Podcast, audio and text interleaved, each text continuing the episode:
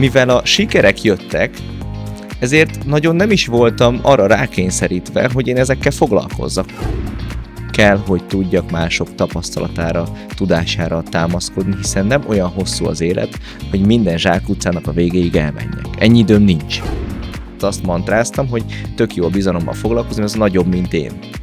És akkor nem én számítok, hanem valami nagyobb dolgot csak mozgatok az a tudás, tehát ugye mindenkinek van egy piaci tudása, meg van egy cégspecifikus tudása. A cégspecifikus tudás az kb. egy év alatt alakul ki.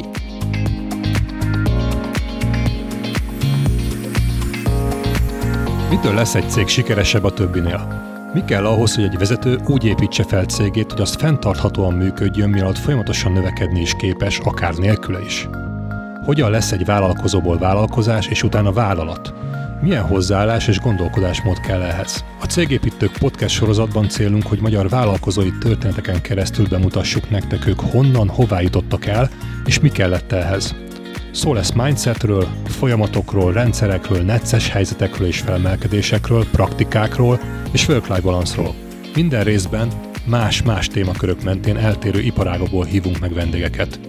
Olyanokat, akik mondhatni igazi cégépítők, hiszen nem akármilyen növekedésen vannak immáron túl. Persze ők is elkezdték valahol. Hogyan jutottak el A-ból B-be, és mi kellett ehhez?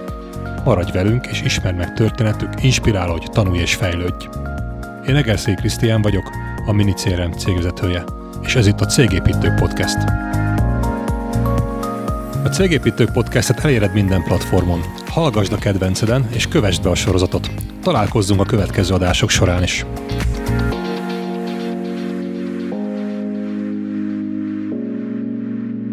Anger Péterrel beszélgetek a bizalmi kör alapítójával, aki a bizalmi kör előtt is már vállalkozóként dolgozott, és, és bejárt egy olyan életutat, amiben, ami nem csak a sikerekről szólt. Sok mindent megtanult, sok mindent tapasztalt, jót is, rosszat is, és számomra egy olyan, olyan jó dolgot alkottak, ami, ami segít abban, hogy vállalkozók egymástól tudjanak tanulni, ugye erről szól a bizalmi kör.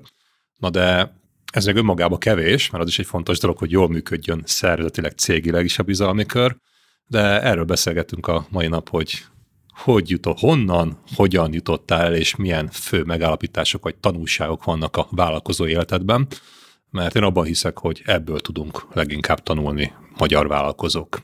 És szeretném ezt a fórumot erre is használni, hogy, hogy megosszuk ezt a tudást, és szerintem erre a legjobb interjú alany te vagy. Megtisztelsz, és köszönöm szépen. Jó itt lenni egyébként, és jó egy kicsit közösen sztorizni, erre is számítok a következő egy órában, hogy sztorizunk igazából, szóval nem ilyen Paulo coelho mélységeket vagy magasságokat hozunk ide szerintem, hanem húsvérsztorikat, amiről mindenkinek van sztoria.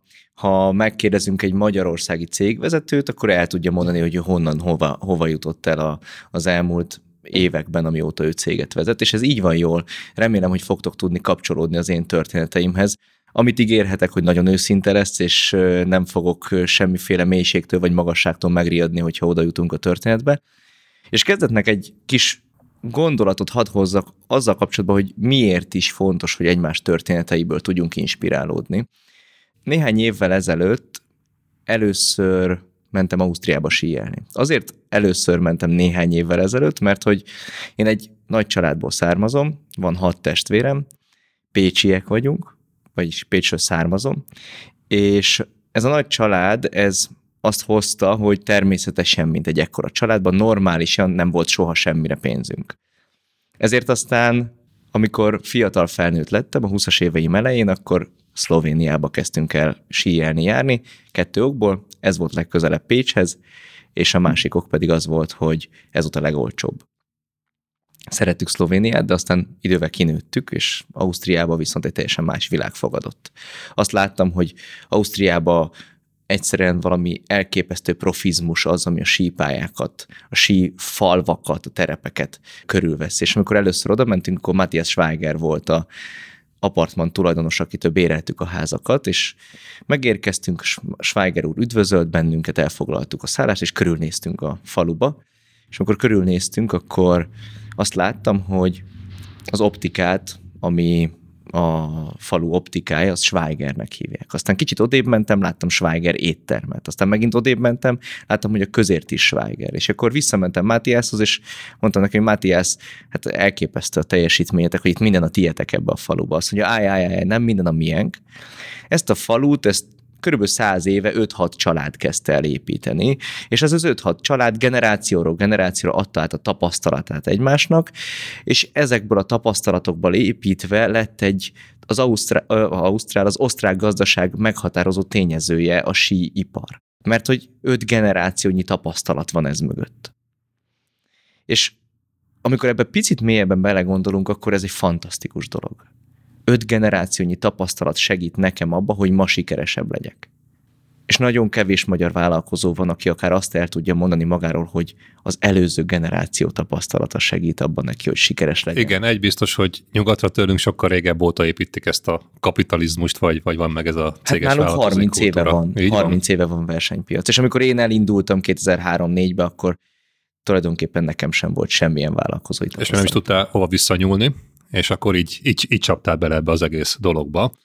Na nézzük, mi volt neked az első bizniszed, meg mi abból a tanulság, mert ugye most, amit már, majd a bizalmi körről is beszélünk a végén, hogy hogy jutunk el oda, ott már rengeteget tanultál, de azért szerintem nem olyan könnyen, vagy egyszerűen indult az életed a vállalkozói téren, nem?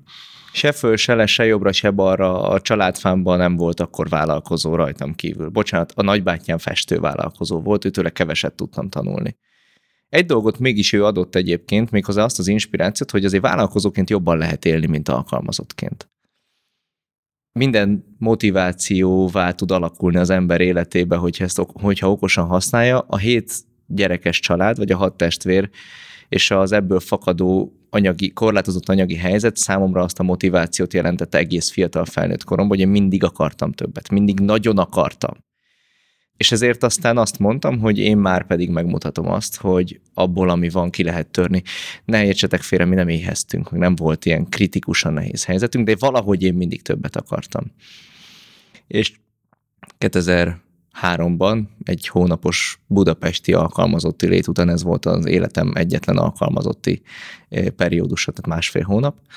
Azután visszamentem Pécsre, és akkor azt mondtam, hogy akkor én már pedig vállalkozó leszek, volt kb. 120 ezer forint tőkém, és egy óriási akarásom. És akkor elindítottam a Homepage nevű, nagyon kreatívan elnevezett Pécsi médiaportált. Hát hogy terelünk ez, erre a médiaportára embereket? Hát volt valamekkor a tapasztalatom akkor a szépségverseny tervezés világába, úgyhogy arra gondoltam, hogy csinálok egy online szépségversenyt, ott naponta lehet szavazni a lányokra, később a fiúkra is, mert hogy legyen már esélyegyenlőség. Szóval elindítottunk ezeket az online szépségversenyeket, ez nagyon jó volt, mert naponta jöttek vissza az emberek szavazni, és akkor naponta volt látogatottság, abból tudtunk hirdetési pénzt csinálni, a hirdetési pénzből tudtunk fejleszteni, és így elindult valami.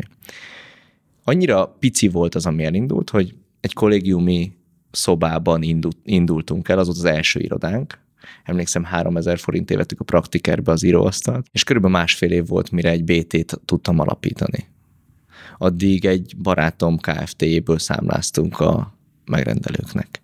Akkor azért te is itt akartad ezt az egészet, nulláról elindultál valahogy, a jó bevált ilyen kapcsolati segítséget használva, és akkor ebből lett egy kvázi egy BT, tehát igazából lett belőle egy rendesen működő cégecske.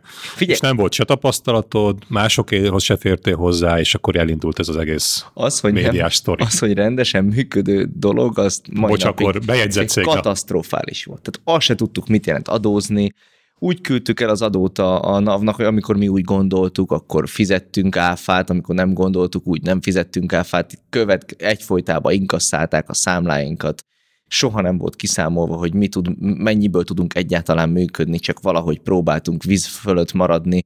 Elképesztő, elképesztő, hogy azzal az amatőrizmussal, hogy se tudás nem volt, se tapasztalat.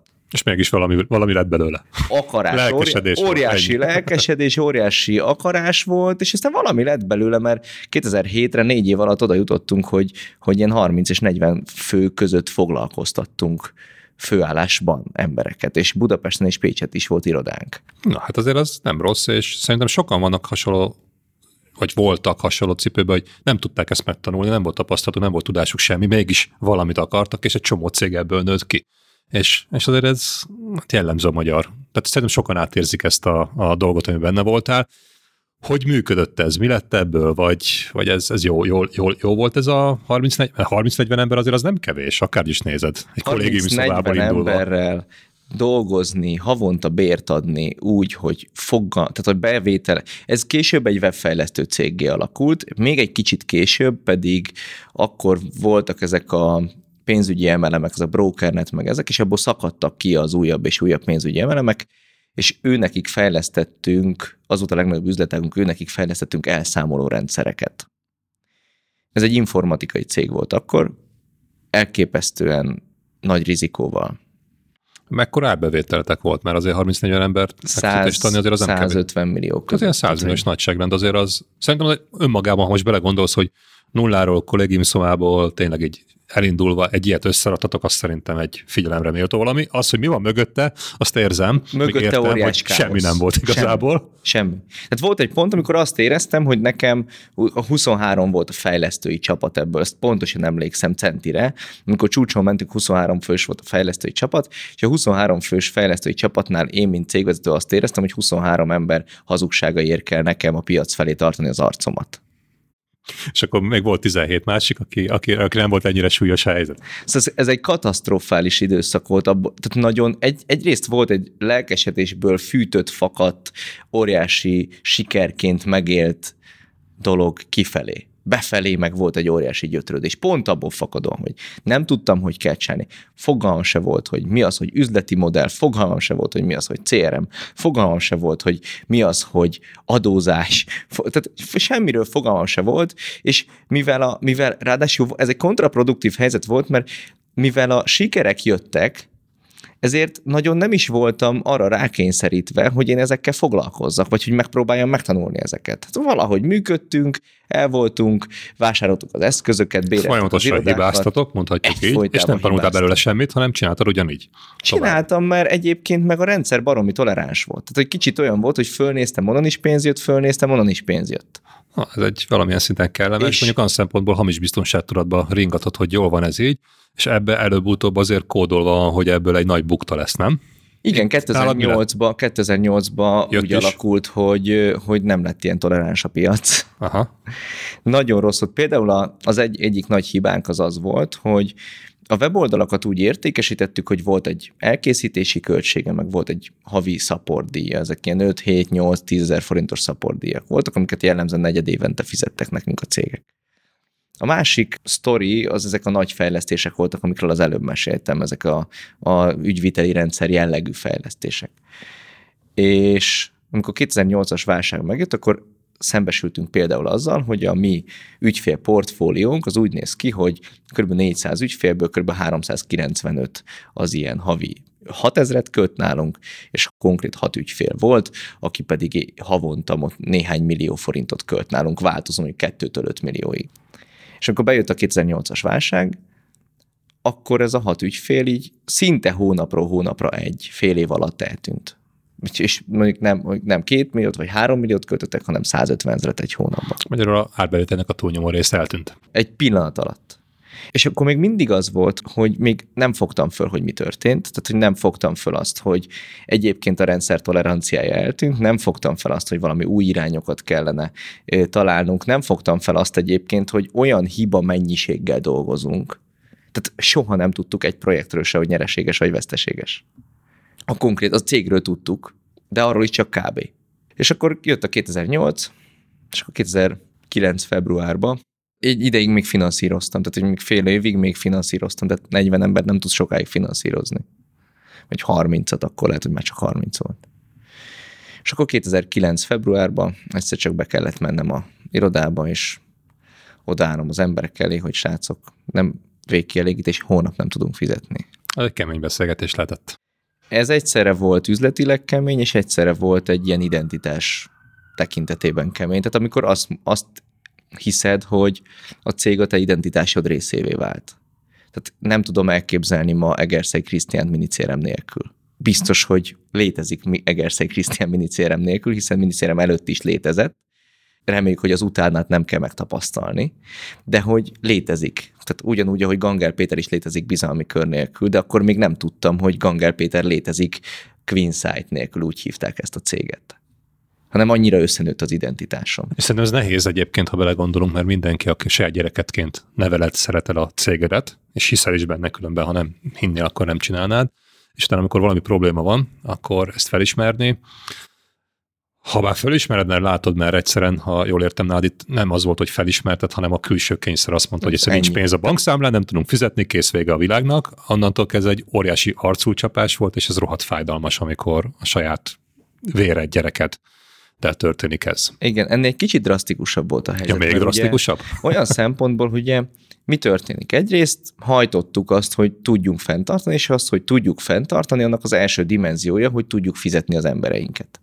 Tehát kit nem fizettünk? Az államot, azaz addigra tetemes adót. Az ut- utolsó néhány hónapban KP-ba fizettük a vért, a számlánkon egyfolytában inkasszó volt, ami ledolgozhatatlan mennyiségű inkasszó. A másik probléma az, az pedig az volt, hogy nem csak a, nem, nem tudtuk teljesíteni a, a megrendelők felé. Tehát, hogy a megrendelők nem tudtunk teljesíteni jól a megrendelők felé. Hiszen ebben a nyomásba az emberek azért már szállingóztak el a cégtől, ebben a nyomásba ez nagyon-nagyon Hát igen, tehát nem tudtunk teljesíteni, és akkor ennek a következménye az volt, hogy amikor azt mondtam, hogy nem tudunk tovább fizetni, akkor körülbelül ez azt is jelentette egyébként, hogy volt egy ilyen 40 millió forintnyi adósság a hátam mögött, ami adótartozás, az ügyfelek kártalanítását célzó visszafizetés kötelezettség, stb. stb. Tehát, hogy ez, ez, ez volt ez a helyzet. Ezzel az anyagi teherre, vagy az egzisztenciális válsággal, identitás válsággal, hogy én nekem nem, hogy nincs tovább vállap vállamon, hogy vezetek 40 embert, hanem hogy azt sem tudom, hogy miből meggyalog haza túlzás nélkül és ez az e- egzisztenciás és identitás válság az aztán később még egy párkapcsolati válságot is hozott, de erről majd egy kicsit később, de hogy ez egy nagyon nehéz, nagyon... Ugyanakkor tehát, hogy... kollégium szobából elindultál, semmiből, fölépítettél egy szemmel látható méretű vállalkozást, ami a tudás tapasztalat nélkül egyszerűen mondjuk így, hogy beborult, és eljutott oda a pillanatban, hogy akkor vége lett. És akkor ez, a, ez csődbe is ment ez a cég, ha jól értem, és ez egy csődben. 40 milliós minusszal igen. folytattad tovább igen. az életedet. Igen, igen. Kipróbáltad magad, lelkesedésed volt, nem volt tudásod, ez lett belőle, viszont itt már lett tudásod, már megtanultál valamit, hogyan mentél tovább, és mi lett a következő lépés az életedbe. Erről ritkában beszélek, de azért is, mert talán az elmúlt egy-két évbe került a helyére az életembe ez a szakasz, de ebbe az időszakba képzétek el, hogy én elkezdtem MLM-mel foglalkozni. Nem nagyon volt mihez nyúlnom, azt még úgy el tudtam kezdeni, de lett annak is egy nagyon nagy értékes hozadéka. Az volt az az időszak, amikor elkezdtem tudatosan tanulni, tudatosan fejleszteni önmagamat. Hát elkezdtem nem elhinni azt, hogy a lelkesedésem elég lesz ahhoz, hogy én valami nagyot alkossak, hanem az volt az az időszak, amikor, amikor elkezdtem nagyon tudatosan és nagyon következetesen fejleszteni magamat. Miért kezdtem el? Még azt sem mondanám, hogy egyértelműen megvolt bennem az az igény, hogy fejleszem magam, hanem egyszerűen bekerültem egy olyan közegbe, ahol rengeteg ember tudatosan fejlesztette önmagát. Nehéz időszak volt. Ahogy, amint elmondtam, ugye ebből az egzisztenciális és identitás válságból még nem nagyon találtam a kiutat. Ott még a, az energiáim nagy részét az emésztette fel, hogy akit kártalanítani kell, kártalanítsam, a céget rendesen bezárjuk. Közben volt akkor egy üzlettársam, ő nagyon nem elegánsan intézte ezeket a, a, a folyamatokat. Olyan igazi nagy konfliktusunk személyesen sose volt, de a hátam mögött nagyon engem hibáztatott a dolgokért, amiben közösen manővereztük a céget. Ez megint csak arra jó volt egyébként, hogy én elkezdjek csak a saját felelősségemmel foglalkozni. Tehát, hogy én soha nem foglalkoztam például az ő felelősségével. Hanem azt mondtam, hogy nekem tök mindegy, hogy ő mibe hibázott, mert abból én nem tudok tanulni. Engem az érdekel, hogy én mibe hibáztam, mert nekem abban van tanulási lehetőségem. És valahogy ez a 2010-től 13-ig időszakot, ezt úgy tudnám elmondani, hogy ilyenkor, ekkor érkeztem meg úgy, ugye ez a 23 6-tól 30 éves koromig időszak, amikor azt mondhatom, hogy úgy ér, akkor érkeztem meg úgy az életbe, hogy, hogy elkezdtem azt megérteni, hogy az az elképesztő tudás, ami jelen van könyvek, hanganyagok, tapasztalatanyagok formájában, az lehetővé teszi azt, hogy én ilyen drága hibákat még egyszer ne kövessek el, mint amilyeneket az előző cégemnél elkövettem. És elkezdtem nagyon tudatos döntéseket hozni, elkezdtem tudatosan fejleszteni magam. És ez azért volt egy nagyon különleges időszak egyébként, mert amikor egy ilyen útra rálépsz, akkor az elején még inkább a csontvázak potyognak ki a szekrényből, mint, mint az eredmények látszanak. Ilyenkor... Igen, de fontos felismerés, hogy te vagy a felelős, meg te tudsz ráhatni, változtatni a saját életedre, saját cégedre. És nagyon fontos az, hogy kell, nem elég az, hogy én ne, ne higgyük el magunkról se azt, hogy én mindent jobban tudok, mert abból jönnek a nagy pofára esések, és ezt be kell látni, be kell ismerni, és a másik az meg, hogy van rengeteg tudás, tapasztalat itt, ami elérhető. Nem az, hogy van, el is érhető, mert ez a legfontosabb, és megint a te felelősséged az, hogy ezeket használd, de alkalmazod-e. És ha ez megvan, akkor és egyébként nem utolsó szempont, hogy saját hibáidból is tanuljál, akkor tudsz tovább lépni, és akkor tudsz remélhetőleg valami olyat alkotni, ami, ami előre mutat. Na nézzük, most megvoltak szerintem ezek a negatív körök, hullámok, bukások, amivel szerintem sokan találkoztak, és, és, és át is érzik, de nézzük azt, hogy hogy lehet ebből az egészből építkezve valami olyan jó dolgot alkotni, ami, ami előre mutat. Mert volt ilyen is az életedben, nem csak ezek a negatív dolgok, szerencsére utólag azt tapasztalom, hogy utólag minden megtalálja a helyét az életünkbe, és utólag nem feltétlenül van negatív vagy pozitív dolog. Abba az időszakban például az MLM időszakot abszolút negatívnak éltem meg, mert nagyon nagy kihívás volt számomra, nem szerettem igazán csinálni. Nagyon unalmas volt ugyanazokról a termékekről beszélgetni emberekkel, és nagyon unalmas volt, vagy nagyon, nagyon embert próbáló volt hónapról hónapra küzdeni az eredményekért. Ugyanakkor nagyon sokat tanultam belőle, és utólag megtalálta a helyét. Két mantrám volt ebbe az időszakban, az egyik az volt, hogy oké, okay, én vagyok a felelős, hiszen a 2009-es válságot egy csomó informatikai cég túlélte. Magyarul nem az döntött a túlélésről, hogy informatikai cég vagy, vagy nem, hanem az döntött a túlélésről, hogy jól vezeted a céget, vagy nem. Innentől kezdve ki a felelős én. Ez egy baromi nagy felelősséggel járó, és nagyon-nagyon jó hír. A jó hír azért, mert ha én vagyok a felelős, akkor én tudok változtatni. Akkor már csak meg kell találnom az erőt, hogy változtassak. A másik az ez a tanulás volt, hogy kell, hogy tudjak mások tapasztalatára, tudására támaszkodni, hiszen nem olyan hosszú az élet, hogy minden zsákutcának a végéig elmenjek. Ennyi időm nincs. Gyorsabban akarok haladni. Ez a két domináns gondolatom volt. Ahogy egyre tudatosabbá váltam, akkor, akkor megérkezett az, hogy én mivel szeretnék foglalkozni. Ez is egy nagyon érdekes dolog volt. Az első, hogy ahogy a korábbiakban elmondtam, és remélem, hogy ezt az őszintességi szintet, amit ide hozok nektek, ezt megengedi ez a podcast, vagy ennek a műfaja. Csak azt. Ö, ahogy korábbiakban elmondtam... Én is abban hiszek, hogy őszintén osszuk meg egymást tapasztalat, mert abból tudunk tanulni, úgyhogy abszolút.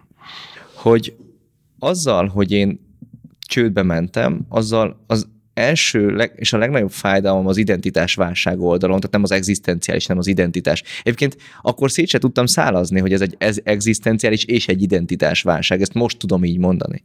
Az identitás válság oldalának a legnagyobb fájdalma az volt, hogy azt éreztem, hogy elveszítettem egy csomó ember bizalmát. A munkatársaim bizalmát, akik bíztak bennem, hogy tudok nekik fizetni, a partnereink bizalmát, akik bíztak bennem, hogy jó minőségű szolgáltást fognak tőlünk kapni, a családom bizalmát, akik nyilván ezerszer elmondták a legelején, hogy figyelj, inkább menjél el Pécset, akkor az Elkotek volt a nagy gyár, ahova minden Pécsi ment dolgozni, mint Pakson az atomerőmű, vagy mit tudom én, hogy menj az Elkotekbe, ott lehet akár egy középvezető is. Én meg azt mondtam, hogy én nem azt az utat akarom járni, de végül is abban a pillanatban úgy tűnt, hogy nekik volt igazuk, ott jobb helyem lenne. Ezért aztán ezzel a bizalom témára nagyon szenzitív voltam nagyon, érz, nagyon éreztem azt, hogy ez olyas valami, amit ha elveszítesz, akkor nem nagyon tudsz jó minőségű életet élni. A másik dolog, ami, ami akkor szembe jött, tök jó dolgokat lehet csinálni. Lehet például kazettás magnót árulni, vagy CD lejátszót. De hogy már 2010-ben nem volt ennek értelme, mert hogy nem volt piaca mire szeretném ezt lefordítani, abba tudatos voltam, hogy olyas valamivel szeretnék foglalkozni a jövőben, ami, a, a, ami alatt dagály van. Ahol, ha nem vagyok extrém ügyes, nem vagyok extrém okos, nem vagyok valami nagy, mit tudom én, tőkével megáldott ember, akkor is a dagály az az én hajómat emelni fogja, és nem az van, hogy egy zsugorodó piacon kell valahogy helyet csinálnom magamnak. Ez a két tudatos gondolat volt. Az egyik, hogy a bizalommal szeretnék foglalkozni, ez valami nagyon nagy érték. A másik, mondjuk azt, hogy a bizalom nélkül nem lehet élet, jó minőségű életet élni. A másik az volt, hogy olyas valamivel szeretnék foglalkozni, ami trend, tehát ami a trend alatt egy üzleti trendet értek, ami nem trendi, ami évente változik, hanem üzleti, komoly üzleti trend. És az elsőt még összekötöttem azzal, hogy ott nagyon nagyot sérültem én, hogy az üzlettársam, az akkori üzlettársamnak a fő skillje volt az informatikai fejlesztés, és én az üzleti oldalt vittem, és azt mondtam, hogy én még egyszer olyan céget nem fogok csinálni, ami nem az én fő skilljeimre épít. És akkor olvastam egy könyvet, tehát hogyha figyeltek, akkor mi történt? Egyszer levontam a tanulságot az előző hibáimból, aztán tanultam új dolgokat, értettem azt, hogy, hogy mifelé szeretnék menni. Az álmodozó vizionista sose veszett ki belőlem, tehát hogy az sosem merült fel, hogy elmegyek az Aldiba árufeltöltőnek, pedig volt olyan időszak, amikor az árufeltöltők sokkal jobban éltek, mint én. És akkor ebben a könyvben találkozott ez, hogy éreztem azt, hogy az, hogy emberi kapcsolatokat tudok teremteni, bár megtépázottan, de még mindig az én egyik legerősebb képességem, a bizalom az a következő időszakban egy olyan trend lesz, ami, ami az egész világra hat, hiszen akkor már nyilvánvaló volt a Booking, az Airbnb, és hogy máshogy fogunk bízni, mint az elmúlt húsz évben. Ugye, ha Booking példa egyszerű, 2003-ban Neckerman katalógusból választottuk ki a nyaralásunkat ekkora kis picike képek alapján, 2015-ben pedig elképzelhetetlen, hogy elmenjünk valahova nyaralni, annélkül, hogy nem olvastuk el a review-kat a Bookingon. Tehát éreztem azt, hogy nagyon máshogy fogunk bízni, és ezt értettem, hogy ez a trend, ez be fog törni újabb és újabb területekre a piacon. Itt a lényeg, hogy akkor most már megértél arra, hogy ezeket fel is használd, ezt a tudást, meg tapasztalatot, meg tanulj azokból a hibákból, amit korábban elkövettél. És mi lett ebből? Mert akkor itt, itt értem, hogy miből fogod összeépíteni a következő lépést, ami egy komoly mérföldkő a te életedben, hogy ezt meg tud tenni. Mi, mi, mi sült ki ebből? Hát ebből egy nagyon hosszú tanulási folyamat sült ki. És a tanulási folyamat első fázisát úgy tudnám megfogalmazni, hogy mi van akkor, amikor már van tapasztalatod, de még mindig nem tudsz tudatosan tanulni belőle. Amikor még mindig nem használod a saját tapat, nem másokét, a sajátjaidat nem használod tudatosan. Ez nyilván összefügg az embernek az önértékelésével, az önbizalmi szintjével. Tehát amikor ez megszületett ez a gondolat, akkor egyrészt emlékszem azokra az álmatlan éjszakákra, mert óriási lelkesedéssel töltött el. Másrészt én még mindig benne voltam ebbe az identitás és egzisztenciális válságba. Tehát, hogy még mindig nem volt annyi hitem, hogy én magam elég erős leszek, ezért azt mantráztam, hogy tök jó a bizalommal foglalkozni, az nagyobb, mint én. És akkor nem én számítok, hanem valami nagyobb dolgot csak mozgatok. Uh-huh. És akkor ebből született meg értem a tanulásutat, de is konkrét cégről beszélve. Ebből született a bizalmi kör. Ebből lett meg a bizalmi kör. Ebből lett a bizalmi kör. Ebből lett a bizalmi kör. Az mikor is alakult? Az 11-ben volt az első rendezvényünk. 11-ben megalakultattad akkor a korábbi tapasztalatod meg ebből a trend irányból, ami úgy gondoltad, Igen. hogy majd fontos és hasznos lesz a, a világ számára, a bizalmi kör Kft-t, aminek volt is egy első rendezvénye 11-ben. Augusztus 25-én egészen Szuper. pontosan 14 fővel, és elindultunk. Alkalomról alkalomra, ugye két heti intenzitással voltak rendezvényeink, halál, tényleg vadáztuk az embereket, eszméletlen nagy meló volt. És a tanulási ciklusom ekkor még nagyon hosszú volt. Tehát még, még nem voltam elég ügyes abban, hogy gyorsan levonjak tanulságokat, és a megfelelő tanulságokat vonjam le. Ezért aztán egy fenntarthatatlan üzleti modellel indultam. Akkor még azt sem tudtam, mi az, hogy üzleti modell. Egy fenntarthatatlan üzleti modellel indultunk, az volt az üzleti modell, hogy én azt mondtam, hogy ide cégvezetők jönnek, úgyhogy mindenki elég intelligens ahhoz, hogy el tudja dönteni, hogy akar jönni vagy nem. Viszont minden alkalom x forintba kerül, 8500 forint, 7500 forint, mindegy mennyi. Na most nem nehéz kiszámolni, ha ebből 2500 forint maga a reggelinek a díja, 5000 forint bruttóm maradt arra, hogy promotáljak, fejleszek, mindent csináljak per fő. És itt azért volt fájdalmas, hogy hosszú a tanulási ciklus, mert hosszú ideig éltem smeklevesen. Mert hosszú idő volt az, amire rájöttem az arra, hogy ez sok szempontból nem fenntartható ez az üzleti modell és kezdtem megérteni, hogy milyen üzleti modellel lehet ezt fenntarthatóvá csinálni, mert a fenntarthatóság az, az kulcskérdés egy cég szempontjából, hiszen nem lehet egy cég olyan, ami mindig valahonnan kér valamilyen, tehát pénzt, energiát, stb. Egy cégnek termelni kell, ezt nem kérni. Igen, ez fontos szempont, mert ha valakinek finanszíroznia kell, akkor előbb-utóbb hogy vissza is kell fizetni, tartja a markát, vagy pedig te fogsz igen nyomorogni, és ezt meglevesen élni, mert, mert nincs miből vinni ezt az egészet.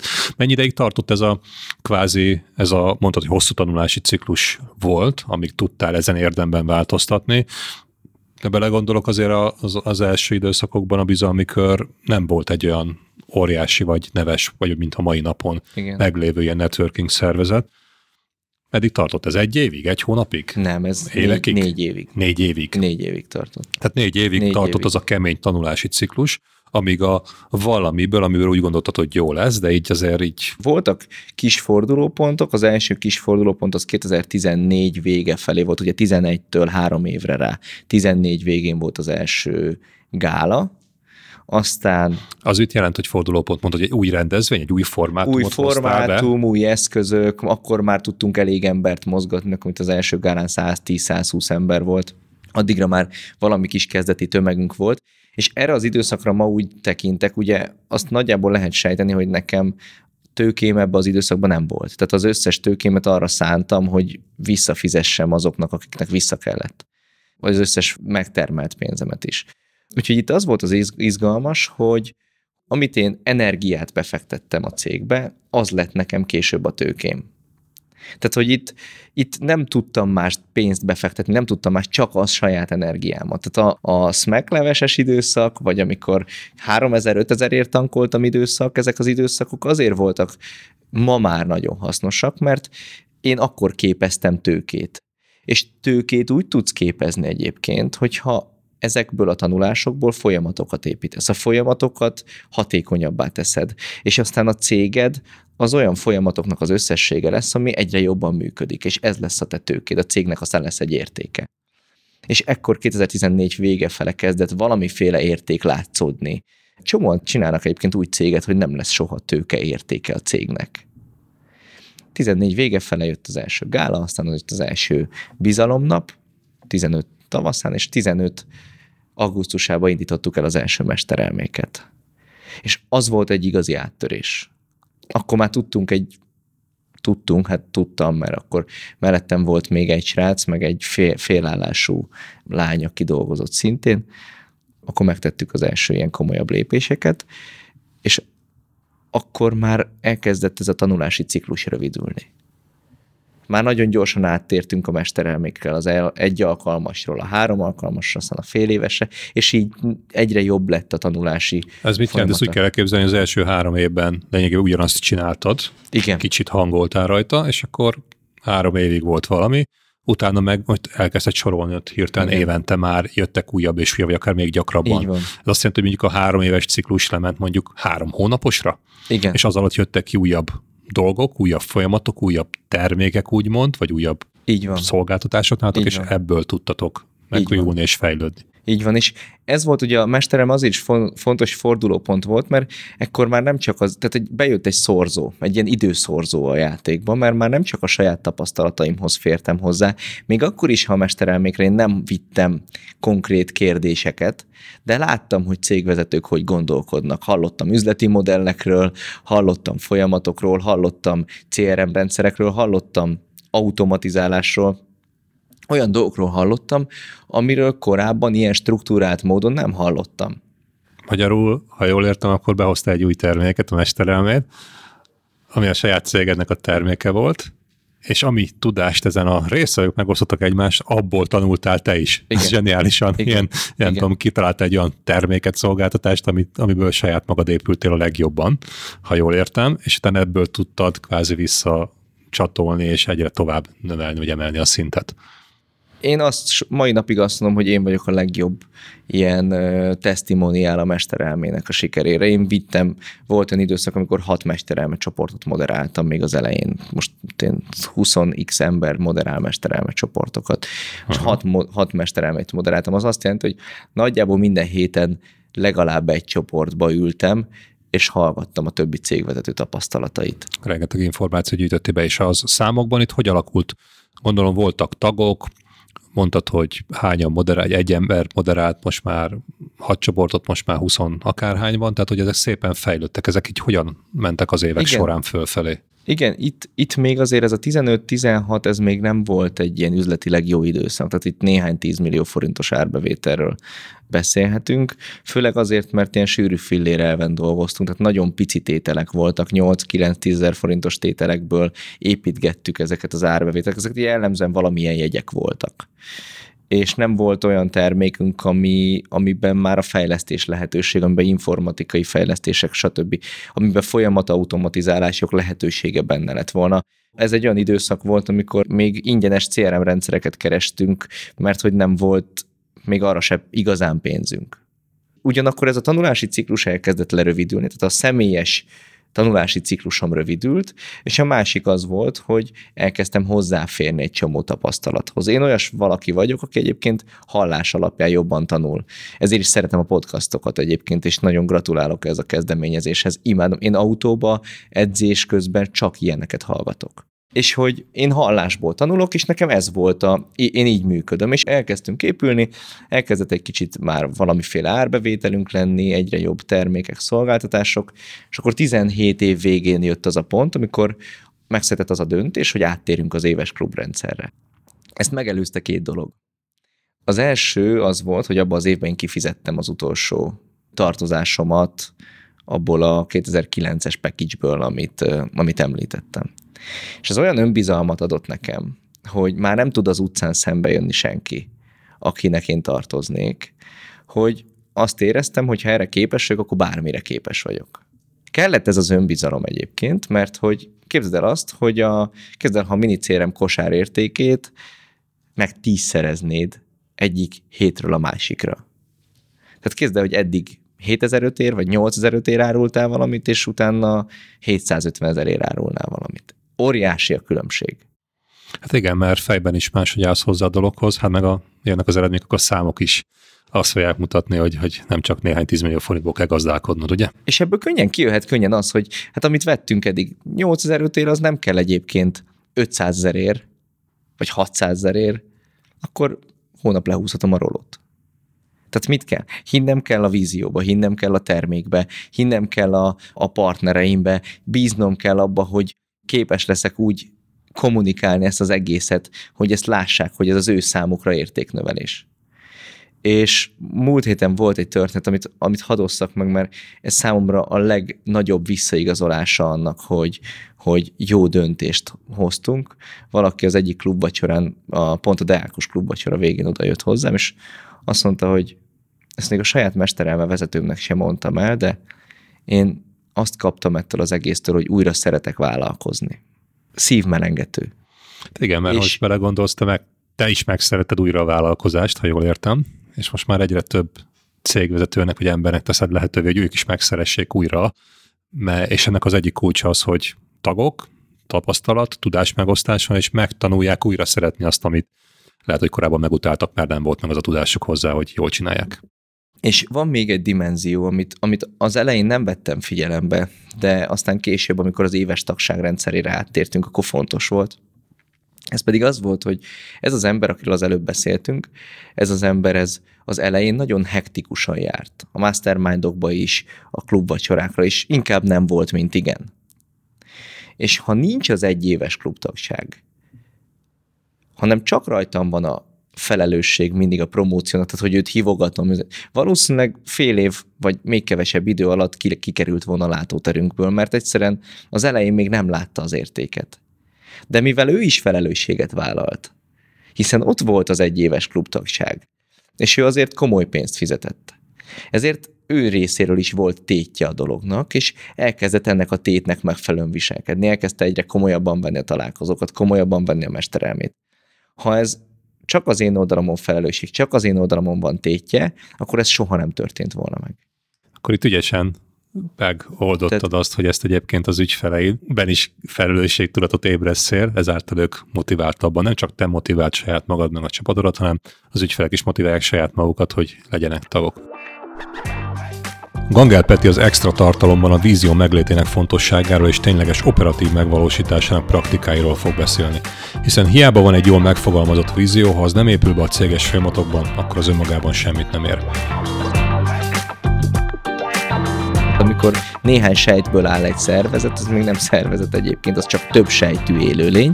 A több sejtű élőlényből minden sejt, minden egyes funkciót képes önmaga ellátni.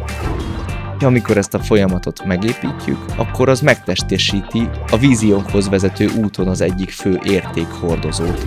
Ha elszámolja magát és nem veszi időbe észre, akkor csődbe fog menni. Ha nincsenek robosztus minőségi folyamatai, biztos, hogy el fogja magát számolni, ahogy a komplexitás nő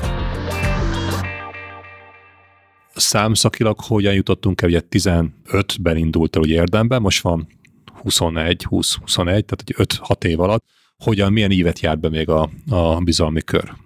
Tizen, fejlődésben. 17 az 20 millió árbevétel, 18 az 43, 19 85, 20 119, 2020, amikor Covid volt, és mindenki azt hitte, hogy mi rendezvényekből élünk, akkor majdnem 50 ot nőttünk, és idén... Úgyhogy nem voltak fizikai rendezvényeitek, vagy nagyon Igen. kevés volt a de a mastermindok azok, azok nagyon rövid ideig voltak korlátozva. És idén pedig hát azt tudom mondani, hogy ne ígyunk előre a medve bőrére, tehát a 175-öt átléptük, ami nagyon valószínűsíti azt, hogy ha megnézem az előttünk álló megújítási tömeget, stb., akkor a 200-at át fogjuk lépni. Uh-huh. Értelek, ez egy szép eredmény, mert a, nagyjából mikor tíz éve indult az egész, és az elején mondtad, hogy ilyen egy-két év alatt néhány tízmillió forintet, egy tízszerezést árbevételben ezt konkrétan el. 2017-től tízszereztük. Akkor viszont még gyorsabban. Szuper, ez gratulálok. A tagság az, hogy alakult, mert a másik szerintem fontos mérőszem nálad az, hogy hány tagotok van. És Igen. az elején gondolom mondtad, hogy adhok, meg 14 főt mondta, hogy az első eseményen egyen voltak, akkor az szerintem annál többen vagytok, mint... 400 fölött vagyunk. Na hát ha 10-hez képest azért ez egy óriási, de 17 ez, ez egy szép eredmény négy év alatt tízszereztetek. Itt a 17 Szuper. a referenciapont, mert azóta van ez az üzleti modell, amivel dolgozunk, uh-huh. és ezt az üzleti modellt frissítjük, dolgozzuk Értem. ki, érleljük. Mi volt az, ami a kulcs volt ebből, hogy említetted az üzleti modellt, amit megtanultál, hogy abban legyen egy váltás. Azon kívül, ez gondolom minden iparágnak, minden cégnek azért, azért egyedi jellemzője, hogy most jó az üzleti modellje, vagy nem, tud-e váltani, vagy nem. Neked ez egy fontos szempont volt. A másik, hogy mi az, ami még ehhez kellett. Igen. Hogy össze tud rakni, ezt említettél itt folyamatokat, rendszereket, mi Igen. az, ami ebben segített? Tehát egy dolog, hogy hozzáférsz mások tapasztalatához. Ugye én itt három dimenzióról tudok beszélni. A. Tudatában vagyok-e a saját tapasztalataimnak, és képes vagyok-e azokat használni. B. Hozzáférek-e mások tapasztalataihoz, és képes vagyok-e azt használni. C hogyha mondjuk megvan mind a kettő, vagy a kettő közül valamelyik, akkor képes vagyok-e ezt valahogy valóban tőkévé kovácsolni.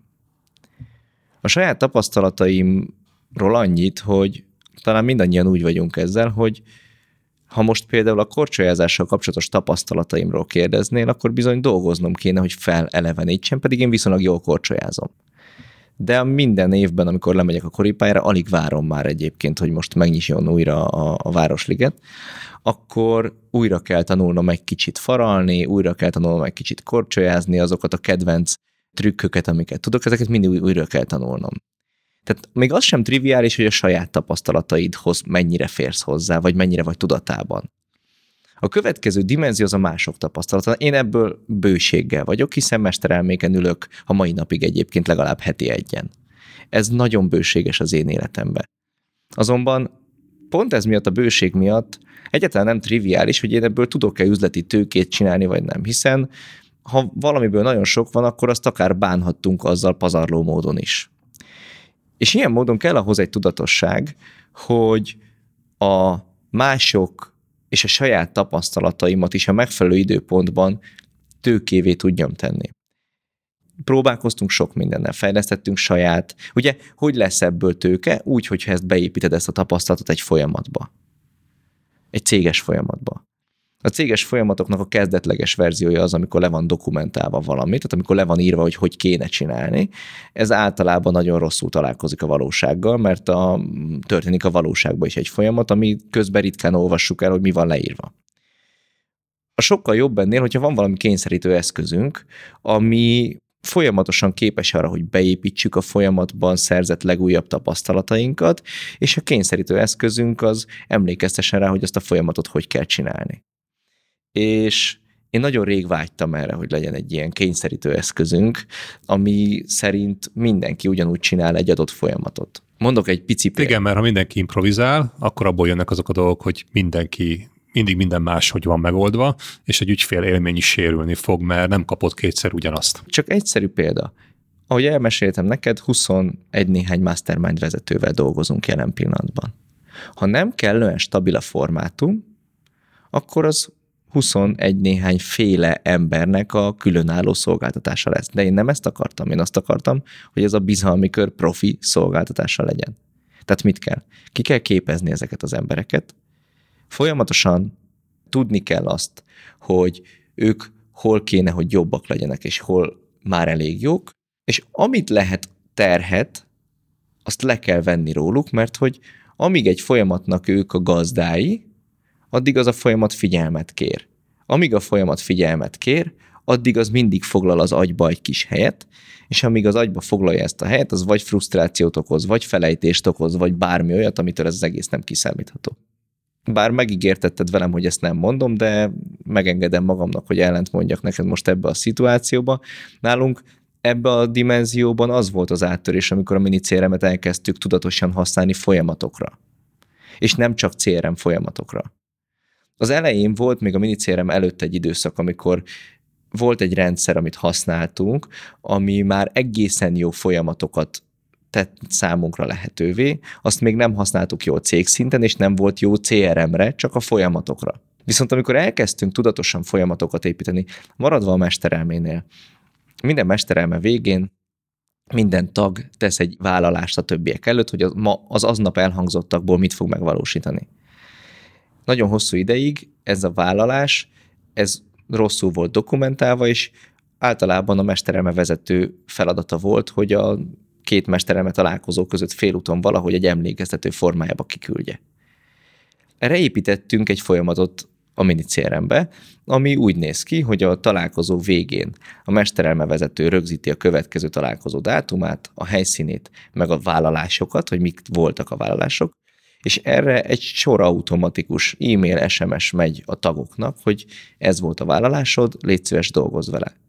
A vállás megvalósítását pontozzuk, és egyre jobban látszik, hogy ezek a pontok mennek fölfelé ahogy ezt a, ezt a folyamatot reszelgetjük. Tehát, hogy egyre jobb megvalósítások vannak. Ugye kivetted a képből azt, hogy az ember hibázhat, ember elfelejtheti, az ember nem jól csinálja, egyszer kell leírni, és utána egy rendszer ahányszor beállítjátok, annyiszor úgymond cseszteti az embert, hogy akkor csinálnia kéne valamit, és ezt, ez, ez igazából ez még pozitívan is fogadja, mert emlékezteti valami az ő vállalására.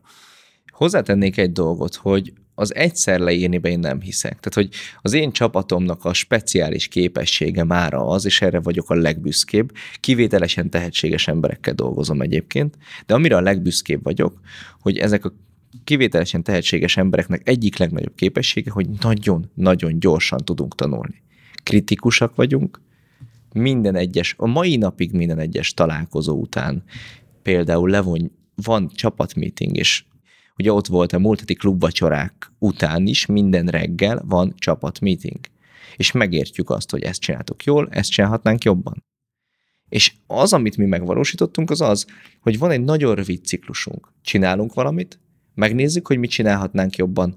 Amit jobban csinálhatnánk, megnézzük, hogy már benne van-e egy folyamatba, vagy bele kell tenni, beleépítjük, és utána visszacsatolunk a csapatnak, hogy mostantól a folyamat így működik, és ezért tudunk gyorsabban fejlődni. És eljutottál oda, hogy a legelején azt mondtad, hogy ilyen évekig ugyanúgy csináltad a dolgokat, és nem is akartál tanulni, most meg eljutottál oda, hogy csináltál valamit már másnap reggel. Tehát, hogy nem évekig, meg egy napot se vártok, és azt a tudást, azt, amit tanulságot, amit levontok, azt beépítetek azonnal. Ugye egy fontos dolgot azért még ide közbe kéne rakni, hogy az kell, hogy legyenek folyamataid, meg kell, hogy legyen egy rendszered, ami üzleti folyamataidat kezeled, és ha ez megvan, akkor tudsz érdemben akár ilyen napi ritmussal, vagy nagyon gyors ritmussal tanulni, és javítani, és fejleszteni. És utána újra beépíted, és akkor a következő alkalommal már elvileg minden jobb lesz. És ez ami előre visz titeket, ha jól értem. Vagy ha nem lesz jobb, akkor megnézem, hogy miért építettem be rosszabbul. Ami nálunk nagyon nagy szakadás. De például, megint gyorsan. Gyors. Ugye ez az egésznek a lényeg. Ez Hogyha hibázol is, a akkor gyorsan javítod. rövidítése az kulcs. És van még egy dolog a háttérben, hogy én nem nem akartam tanulni akkor még, amikor mondjuk három évig ugyanúgy csináltam valamit, hanem egyszerűen annyira kicsi volt az önbizalmam, hogy nem engedhettem meg magamnak, hogy tévedjek. Mert ha tévedek, akkor még a maradék önbizalmamból is elveszítek egy kicsit. És akkor és inkább ki sem próbáltál is, új dolgokat? És én nem ismertem ezt fel, és inkább ki sem próbáltam új dolgokat. Pedig csak az új dolog fog előre vinni, mert ugye megmondták, hogy ha ugyanazt csinálod ezerszer, akkor, akkor ne várjál, hogy más eredmény lesz. Én egy dologba szerencsés vagyok egyébként, bár nem akarok nagyon visszaugrani erre az időszakra, de mégis egy dolog, hogy akkor, amikor én ugyanúgy csináltam sokáig valamit, de azt hittel és nagyon nagy energia befektetéssel csináltam, akkor kialakult körülöttem egy olyan kör, aki később a legnagyobb klubunknak a magja lett. Ha én ezekhez az emberekhez az első pillanatban úgy megyek be, őket jellemzően előadónak hívtam egyébként, abba az időszakba, a rendezvényekre. Azt hiszem te is így találkoztál velünk először, hogy előadóként hívtunk egy rendezvényre. Igen, így volt.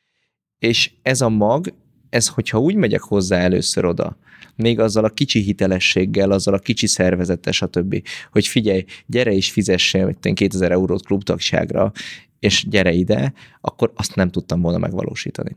Tehát mindig azt mondom, utólag az a befektetés, az a bénultság is megtalálja a helyét. Bénultságnak tűnő állapot is megtalálja az ember életébe a helyét, ha azt jó szándéka, hittel, nagy energia befektetése csinálja. De tény, hogy a gyors fejlődésnek az a kulcsa, amit az előbb elmeséltünk. Gyors visszacsatolások, gyors folyamatépítések, és ezekből való folyamatos fejlődés. És a cégen belül is nála most tizen dolgozunk.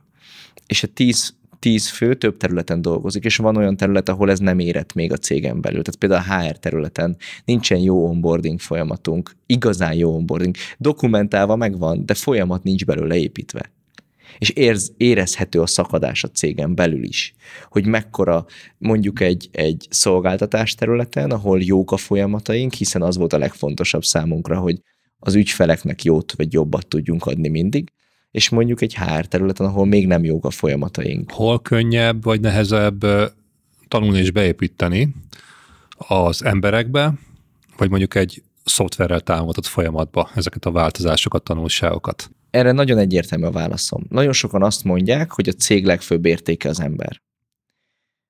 És én is így gondolom. Ugyanakkor szembe kell néznünk azzal a tényel, hogy ma nagyon lerövidült az egy cégnél töltött idő. Az emberek egy cégnél, azt hiszem kevesebb, mint egy év az átlag. Egy cégnél töltött idő. Tehát magyarul a egyik legnagyobb érték, vagy a legnagyobb különbséget az emberekkel lehet elérni, viszont elég nagy luxus az, hogyha a cégünk az emberek fejébe van. Mert ha egy éven belül elmennek, akkor a tudás is elment. Az a tudás, tehát ugye mindenkinek van egy piaci tudása, meg van egy cégspecifikus tudása. A cégspecifikus tudás az kb. egy év alatt alakul ki. Még akkor is, ha ez egy egyszerűbb cég. Magyarul igazán jól működtetni rendszereden belül egy embert, körülbelül egy év után fogsz tudni. Azután az idő után, amit a statisztikánál rövidebbet töltenek a cégnél az emberek. Tehát valami máshoz kell nyúlnunk ahhoz, hogy jól tudjuk működtetni az embereket. Ezért aztán szerintem a valódi erő az a folyamatokban, és a folyamatoknak a, a jól automatizáltságában van. És ennek a fölét képezi az embereknek a speciális képességéből fakadó üzleti előny.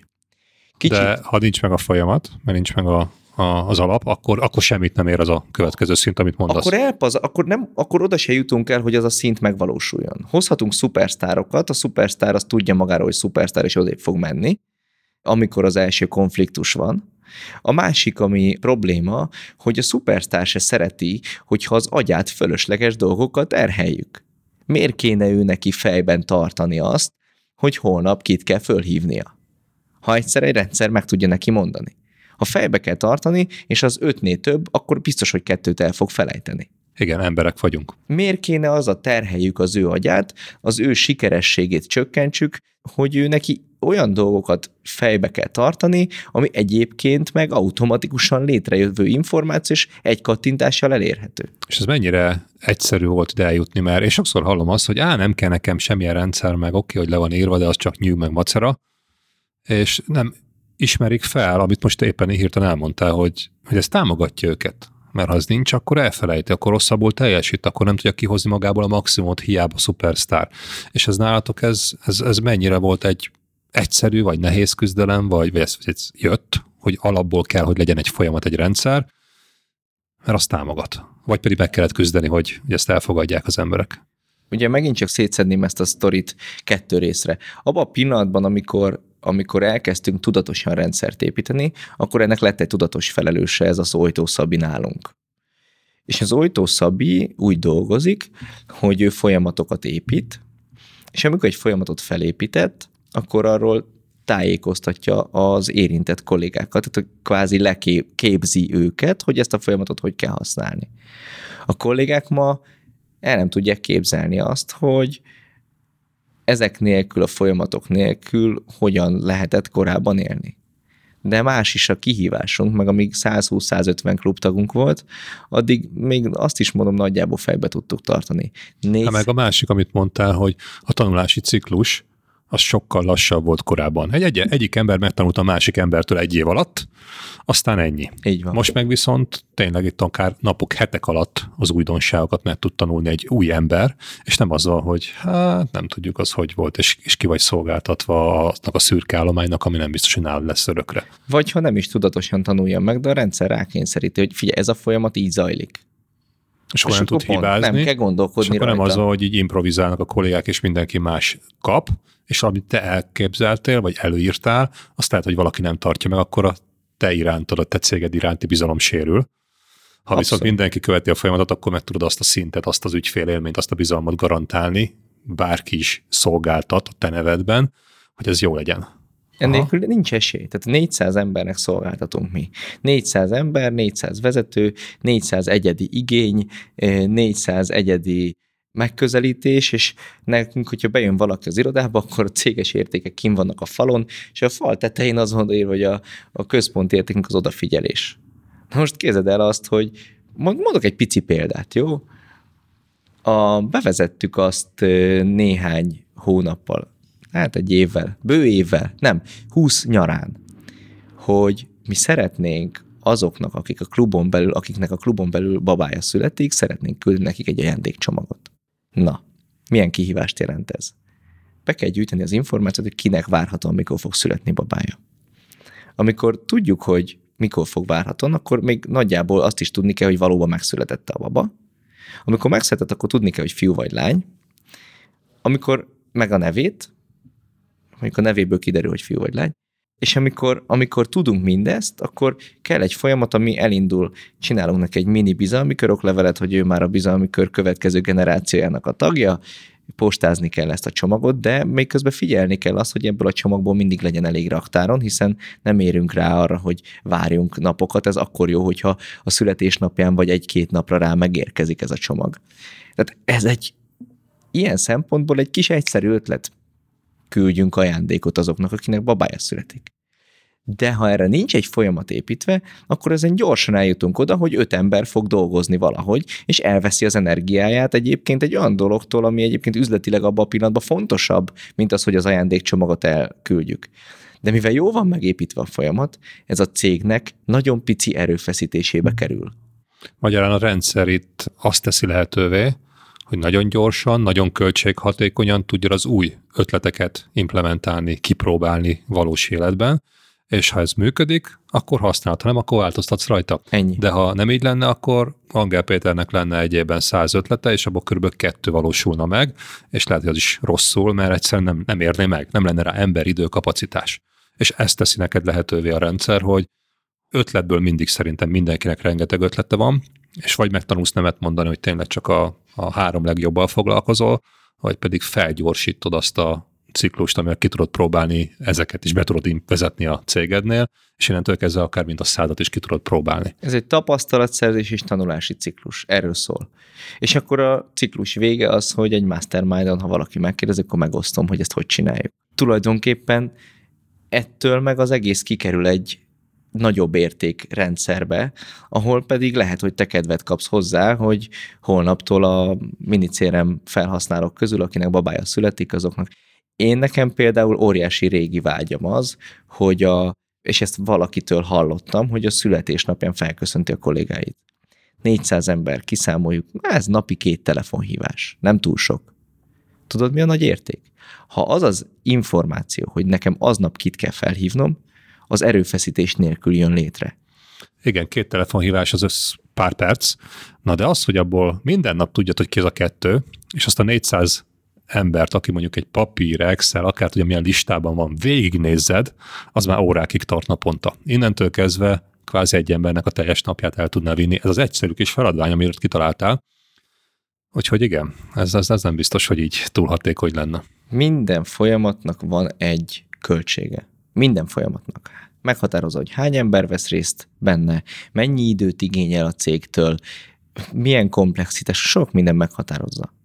És az a kérdés, hogy tudunk-e hatékonyabban üzemeltetni céget, azaz tudunk-e olcsóbbá tenni folyamatokat. Minden, amit automatizálni tudunk, az olcsóbb lesz, mintha valamit akár csak hozzá kell nyúlni. Ha hozzá kell nyúlni, már nem, vagy csomó folyamat nem éri meg elkezdeni se, ha hozzá kell nyúlni. Ha tudom automatizálni, és az folyamat olcsón végbe megy, akkor a folyamatnak az effort-benefit aránya könnyebben tolódik a benefit oldalára. És innentől kezdve tudok hatékonyabban céget építeni, és ha visszatérhetek a start példámhoz, az osztrák példához. Ugye most Ausztriában egyébként az a probléma, hogy végletekig hatékonyá tették az apartmanok vagy a kis hotelek üzemeltetését. Azt csinálták az generációk alatt, hogy egy család képes egy 10-15 apartmanos házat könnyedén üzemeltetni, de mi az ára ennek? Ő készíti be a reggelit, ő csinálja a check-in, check-outot, ő kapcsolja be a szaunát, stb. stb. És tudod, mi a probléma? Azt, hogy ez nem automatizálható, a szaunához oda kell menni, és emberi erő kell, hogy felkapcsold a gombot, a check-innél emberi erő kell, hogy becsekkol, stb. stb. És a jelenlegi generáció nem akarja átvenni ezt a feladatot, nem akar reggel ötkor kelni, hogy ott legyen a reggeli. Mert a fő probléma az, hogy kvázi a cégvezető, tulajdonosnak kell az operatív munkavégzést megcsinálni, és nem tud önműködő céget építeni, és ha nem is akarja, akkor itt komplex problémák vannak, hogy ki fogja továbbvinni ezt a vállalkozást. És amiről meg te beszélsz, az az, hogy ha nagyon gyors ciklusokkal tanulunk, akkor ki tudjuk alakítani azt a folyamatot, amitől hatékonyabb lesz a cégünk. A cég vezetőnek, vagy a tulajdonosnak lehetőséget ad ez arra, hogy ő fejleszen, és az ő döntés, hogy benne akar ebben lenni operatív szinten, vagy nem. És itt megvan a döntés, a lehetőség, a szabadság. Nekik az osztrák példánál ott nincs meg a döntési szabadság, itt viszont megvan. Hova akarsz eljutni? És ezt a, adja neked ez az egész a, Amiről beszélsz, az azért, azért robbantja így szét az ember fejét egyébként. Remélem jó értelemben. Jó, jó értem, abszolút jó értelemben. Azért, azért nagyon fontos. Egyrészt, ugye valamivel a piacon versenyezned kell. Jó esetben olyan piacon vagy, ahol nincsen árverseny, de mondjuk egy csomó piacon van árverseny. Ha versenyezned kell, meggyőződésem, hogy minden magyar cégben van 20-30 százalék hatékonysági növekedési potenciál. Tehát ha egy forinttal többet nem forgalmaz, akkor is tud 30%-a többet keresni, ha a folyamatait jobban csinálja. Valamivel versenyezned kell, és ma, ha nem folyamat hatékonysággal versenyzel, az azt jelenti, hogy egy, ennek a túloldalán az van, hogy több emberrel fogod tudni elvégezni ugyanazt a munkát abban a világban, ahol mindannyian vért a munkaerő hiánytól. Tulajdonképpen, amiről most beszélünk, az dönt első körben a versenyképességünkről, de ha ez mögé megyünk, akkor egyébként dönt a túlélésünkről sok esetben. Hiszen ha én ugyanazt a munkát megcsinálom 10 emberrel hatékony folyamattal, mint a szomszédom 15 emberrel, akkor ő egyszerűen annyival drágább lesz, mint én, hogy a piacon nem lesz helye. És Vagy pedig abba például hibába esik, mint a legelején, hogy nincsen rendszer a cégbe, és akkor csődbe fog menni. Igen, de reméljük, hogy ezen már túl vannak a, a másik, többsége. hogy ha nem csinálok hatékony folyamatot, és folyamatosan emberek fejébe van a cégem, akkor nem fogok tudni nagy pénzeket áldozni a fejlesztésre, mert minden pénzemet elviszi a, a csapat. Egyszerűen nagyon drágák ma az emberek, és ez nem fog változni. Valaki azt mondta, hogy Németország és Magyarország jelen pillanatban már munkaerő költségben ugyanott tart. Tekintve, hogy ugyan a német munkaerő x euróval többet keres, csak hogy annyival hatékonyabb is. Tehát pariba vagyunk, mert a rendszereik annyival hatékonyabbak, annyival hatékonyabban tudják a munkaerőt berejlő lehetőséget vagy erőforrásokat kihasználni, kiaknázni. Az a helyzet, hogy az elkövetkező idők arról fognak szólni nagyon sok piacon, egyébként szerintem többek között a ti piacotokon is például, hogy képes leszek-e nemzetközi szinten versenyképessé válni. Most vannak az első idők, hogy megértjük azt, hogy mi egy csomó területen nem magyar cégekkel versenyzünk. Egy informatikai cég miért ne szolgáltathatna Ausztriába, vagy Németországba? Egy grafikus stúdió miért ne csinálhatna dizájnokat Londonba? Egy CRM miért ne jelenhetne meg Lengyelországba, Csehországba, hiszen valójában a log- üzleti logika nem változik, a nyelvesítés változik.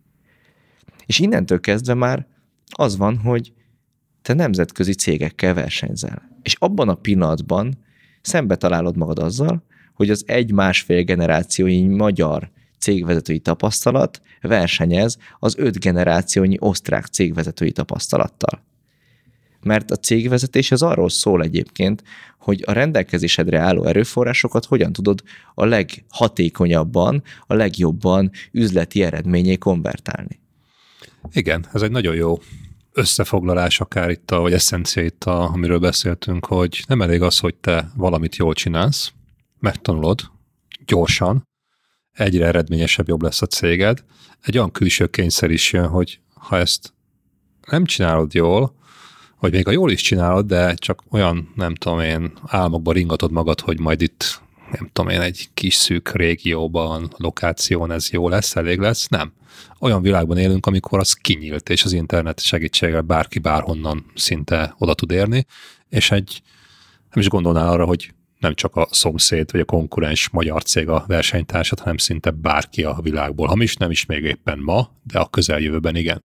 És ehhez az egészhez viszont jól értem, akkor az az út, amit te bejártál, vállalkozói út, és amit megosztottál velünk, ezek a tapasztalatok, és amit a bizalmi körben is értékként adtok és, és, és mutatsz meg, az mind azt segíti, hogy egy vállalkozó az, az ismerje fel, hogy mit akar csinálni, ugye, rend szervezze folyamatban, tanuljon, és ez baromi gyorsan, gyors, rövid ciklusokban hangolja és fejlesz-e, és, és tegye jobbá az egészet, Természetesen mindenhez kell valami olyan rendszer, vagy modern megoldás, szoftveres megoldás, ami ezt támogatja és lehetővé teszi, hogy ő ténylegesen tudjon fejlődni, mert csak így tudja megállni a helyét ma, és a jövőben is. És ez a kulcs. Mert oké, okay, hogy most beszéltünk arról, hogy mi volt tegnap, meg mi van ma, meg mi van holnap, de ha közeljövő kicsit kitekintünk, akkor amiről beszéltünk, ez, ez mind egy elengedhetetlen dolog lesz ahhoz, hogy sikeres, fejlődő, fenntartató vállalkozást építsünk. Úgyhogy ez nekem, nekem nagyon jó és gondolatébresztő volt. Én bízom benne, hogy mindenki hasonlóan látja és ki tudja venni ebből azokat a tanácsokat, tippeket, amiket, amiket itt megosztunk, és megosztottatok, a, meg megosztotok nap mint nap, mert ugye ez a bizniszeteknek az egyik fő lételeme a, a magyar cégvezetőkkel. Úgyhogy én köszönöm szépen, további sok sikert kívánok ahhoz, hogy azt, amit elkezdtetek, ezt még sikeresebben, még, még nagyobb tömeghez tudjátok eljutatni, mert az, az valóban segíteni fog a magyar vállalkozói közösségnek. Köszönöm szépen, hogy itt lehettem. Angel Péter történetéből is láthatjuk, hogy tudás és tapasztalat nélkül pusztán vállalkozói szenvedéllyel építeni egy céget azért kockázatos is lehet. Nála is ez volt a helyzet, csődbe is ment a cége, viszont ebből tanult, és a tanulásra és tapasztalatszerzésre fókuszált. Ebből alapult meg egyébként a bizalmi kör, aminek pont ez az egyik alapja, és ezzel segíti a vállalkozók százait, hogy folyamatos tudásforrás biztosít számukra. Viszont önmagában a tudás az még nem elegendő, nagyon gyorsan kell alkalmaznunk, egyre lerövidült ez a tanulási ciklus, most már nincsenek éveink, napok, hetek alatt kell az új dolgokat kipróbálni és beépíteni a működésünkbe. Ez viszont csak akkor tud működni, a jól kialakított folyamataink és egy jól működő rendszerünk van, különben nem lesz költséghatékony ez a folyamatos fejlesztés. Következő adásunk vendége Stasny Viktor, a Menton Jobs társalapítója. Hallgass bele! Magyar piacon azért nehéz céget eladni, mert egyrészt nem tudják, mit vesznek, másrészt nem tudod, hogy kifizetnek-e. Szóval nem magyarázkodjunk, hanem... Hanem rendszerekben kell gondolkodni, amik támogatják a, a háttérben mindenkinek a munkáját és a cég folyamatait. Biztos, hogy egy jó 20 emberrel most többen kellene, hogy legyünk, hogyha ezt nem vezetjük be. Oké, okay, hogy van egy keretrendszer, amit ismer a szoftver, de azon belül a struktúrát általában a vállalkozónk magának kell végigépíteni, hogy az ő vállalkozása hogy működik. Köszönjük, hogy velünk voltál! Kövesd a cégépítőket, amit megtalálsz kedvenc podcast platformodon. Hallgassd a sorozatot, értékeld, bízom benne egy ötcsillagra, oszd meg másokkal, és találkozzunk a következő adások során is. Ne hagyd ki az extra tartalom értékes információit sem. Tanulj és inspirálódj, legyél jobb minden nappal. Én Egerszegi Krisztián vagyok, és ez itt a Cégépítő Podcast.